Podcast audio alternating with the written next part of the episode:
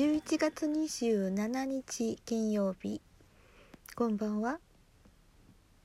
あもう27日も終わってしまいそうな時間です。ああと15分だ。今日は図書館の読み聞かせお話し会に行って本を読んで絵本を読んできました、えー YouTube で知った「おやすみルシー」っていうえーっとね体の中を駆け回るルーシーの大冒険というそういう本を読んできました。えーっとねこの説明にあるものをちょっとね読みますとこの物語はね、えー私たちの体にウイルスが感染した時に実際における応答応答ってなんだろうまあまさに応答なんでしょうけど応答をベースにして描かれていますということです。でこれはもう本当に一つ一つの免疫細胞が環境の変化を察知して、えーそれがお互いにコミュニケーションを取りながら協調して働くって書いてありますね。うーんどういうことなのか私まだちょっとよく分かっていません。えーこの本の作者はルーシー新妻コータ2人の共著ということになっているのでしょうか。ルーシーさんと新妻コータさんはご夫婦だそうですね。で YouTube でこの新妻コータさんはまあその免疫学のいろんなことをこう教えてくださっているんですけども時々そのそこにゲストをお呼びしていらっしゃいます。私はこの新妻コータさんの YouTube をどうやって知ったかというと、えーいつも練習配信をしていらっしゃる小一さんっていう方がその新妻コータさんの YouTube のゲストとして出演されたっていうそのことを教えていただいて見に行ったからです。えー、光一さんっていうのは最近ちょっとそうですね最近知ったんですがあのラジオトークにも配信されるようになってきたようです。でももともとはずっとスタンド FM であの配信されていて私はまあちょっと縁あって、えーその練習ライブにだいぶ、うん、結構長い期間になりましたね。結構ね朝とか夜遅くとかそういう時間帯に、えーライブされるんですけどもえー一さんという方はアメリカのミネソタ州に住んでいるので12時間の時差があるので、うん、今頃っていうのは何時になったるのかしら。まあで、うん、夜遅くか朝早くに、うん、出会えるっていうかそういう形になっていますね。えーそういえばミスターさんはブラジルの方ですのでまたもうちょっと時間の差がありそうですね。同じぐらいかな？12時間ぐらいなのかもしれませんね、まあ、ちょっと詳しくは調べていないので分かりませんけれども、まあ、そのようないきさつでこの「おやすみルーシー」を知りました。うん面白い本でしたよ。でちょっとね子供に難しいのかなと思ったんですけど絵がとっても何て言うかな子供が興味を持ちそうな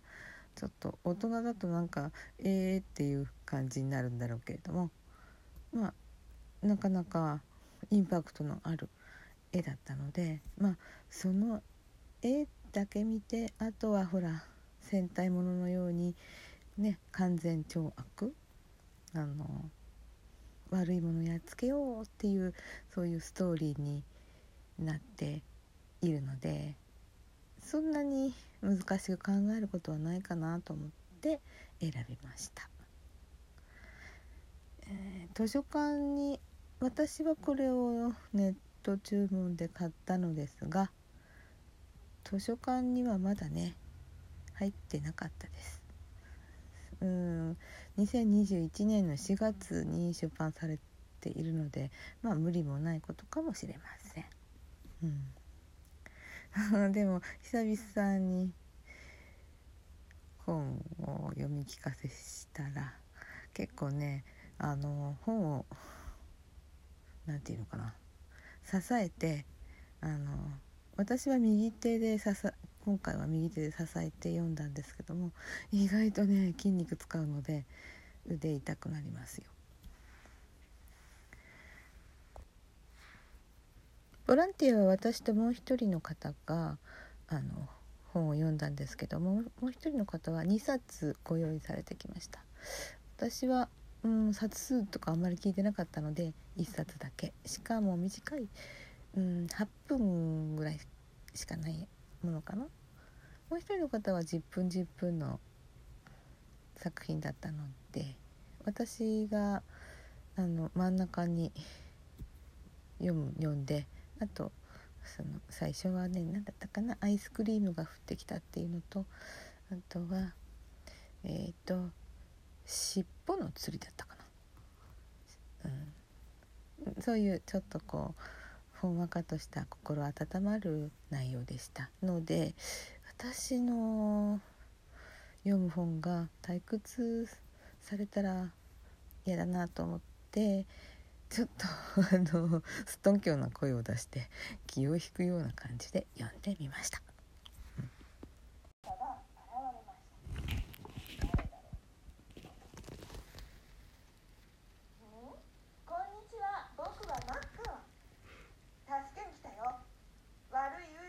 こんな感じで読んでいます。ちょっと恥ずかしいわね今聞くと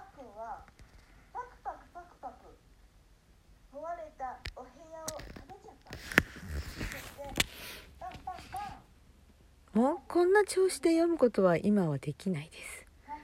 うん、なんか恥ずかしいですね。はい。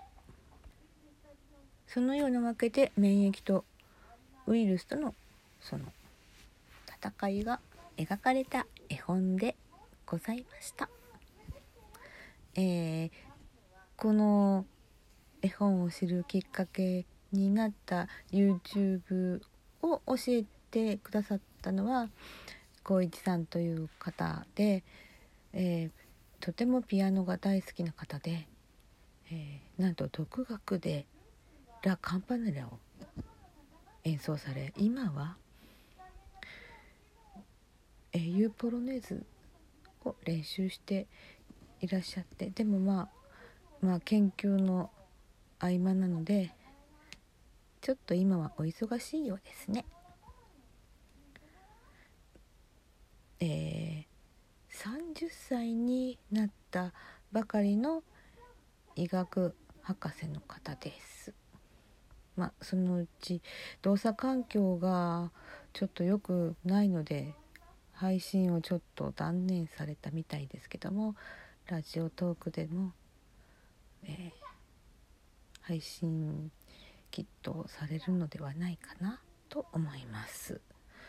なんかねラジオトークの音が